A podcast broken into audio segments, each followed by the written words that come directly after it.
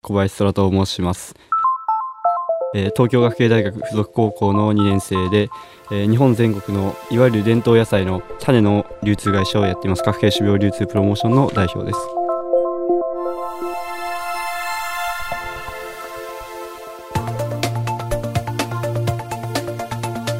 未来授業スペシャルマンス Z 世代会議。ニューヨーク在住のジャーナリストで Z 世代評論家でもあるシェリーめぐみさんをモデレーターとして迎え4人の Z 世代起業家と同世代の学生を招いて行われた公開収録から今週は社会とお金編をお送りしています。起業の目的は必ずしも稼ぐことだけではないという4人の起業家たち。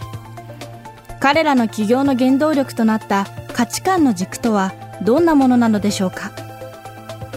講師は15歳で伝統野菜の種を扱う事業を起こした現在高校2年生の各系種苗流通プロモーション代表小林空さん。Z 世代は生粋のデジタルネイティブ世代。小林空さんはどんな方法でビジネスを立ち上げ社会に切り込んでいったのでしょうか。未来授業4時間目。テーマはデジタルネイティブ世代のアナログビジネス法。自分がやってることで、まあ、社会を変えたいとか、うん、そんなこと考えたことあります？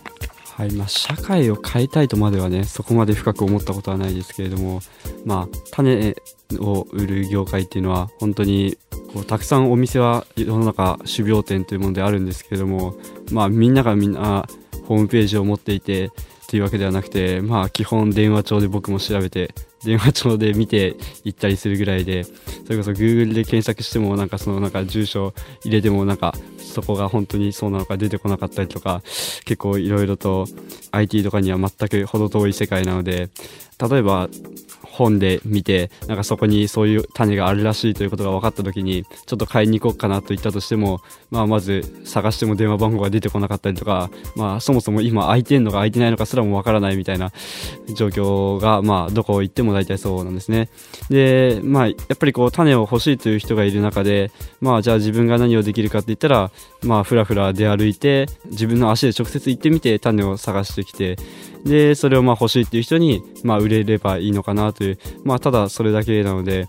まあ、そんなどのくらいの社会の役に立ってるかはわからないですけれども、まあ、こう欲しいという人と、まあ、売りたいという人がいたらその間に入る、まあ、なんでしょうね、まあ、勝者みたいな感じですかね。なんかそういう感じでこう、まあ、その2つをつなぎ合わせるという点では、まあ、少しは社会の役に立ってんじゃないかなというか、まあ、社会を少しそう今までそういう業態の、まあ、種苗会社はなかったので、まあ、自分ではどちらかというとなんかその流通会社みたいな種苗の流通会社としては、まあ、少しあの種苗業界には新しいのかなとは思っています。はいやっぱりこの伝統野菜の種がね別の形で世の中の日の目を見るみたいなことに、なるのにすごく貢献されてるのかなって。まあ、どうなんでしょうねそんな、うん、分かんないですけど。デジタルネイティブ世代と言われる Z 世代の小林空さんを社会貢献へ導いた道具は意外にも電話帳でした。他にはどんな道具を使ってビジネスを展開してきたのでしょうかあなたにとってお金って何でしょうっていうねそれをフリップに書いていただきました。じゃあそらくんはい、えー、道具というふうに書いたんですけれどもまあ、実際お金を僕はなんか蓄えときたいとはあんまり思わなくてですね。お金がそんなんか必要な時に、まあ、必要な分だけのこあの手元にあればいいなと思ってます。なんかこうやっぱ何かをしたい時にどうしてもお金は、ま、今のところ必要になってくるし、まあ、やっぱりこう僕は日本全国に種を探しに行かなきゃいけないのでそれにはどうしてもお金がかかってしまいますよね。なんでもう本当に普段あの夜行船とかなんか夜行バスとかそんなんで移動してあの宿も3000円以上の宿に泊まったことがないんですけども本当そういう生活をしてるんで、まあ、なくてもなんとかなる場合も結構あったりするんですけども、まあ、あるに越したことはないので、まあ、まあ、道具って実際そうじゃないですか昔なくても、まあ、新しい便利な道具ができたら、まあ、それ使いますしまお金もまあちょっとしかなかったら、まあ、大変ですけど、まあ、たくさんあれば、まあ、それなりに、まあ、あの自分のやりたいことがスムーズにできる可能性が高いわけなので、まあ、道具なのかなというふうに思いました。はい、お財布事情みたいなのってちょっとお聞きしていいですか？いや僕は全然そんな何千万とか儲かってないんですけれども、まあ、実際、まあ、種を売るだけではですね、まあ、大体お店での販売価格が200円で納品価格が140円でまあ1袋売って手元にあのいろいろ諸経費除いて手元に残るのが本当50円とかしか残らないですね。1袋種を売ったとしても50円残ったらいい方で。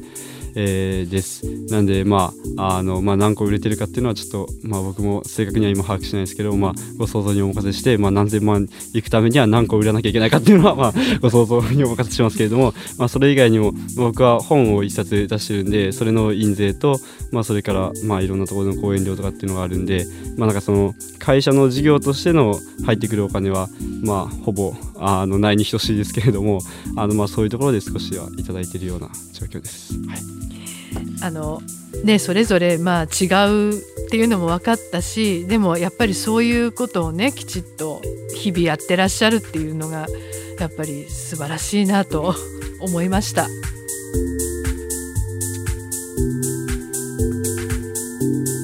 未来授業スペシャルマンス Z 世代会議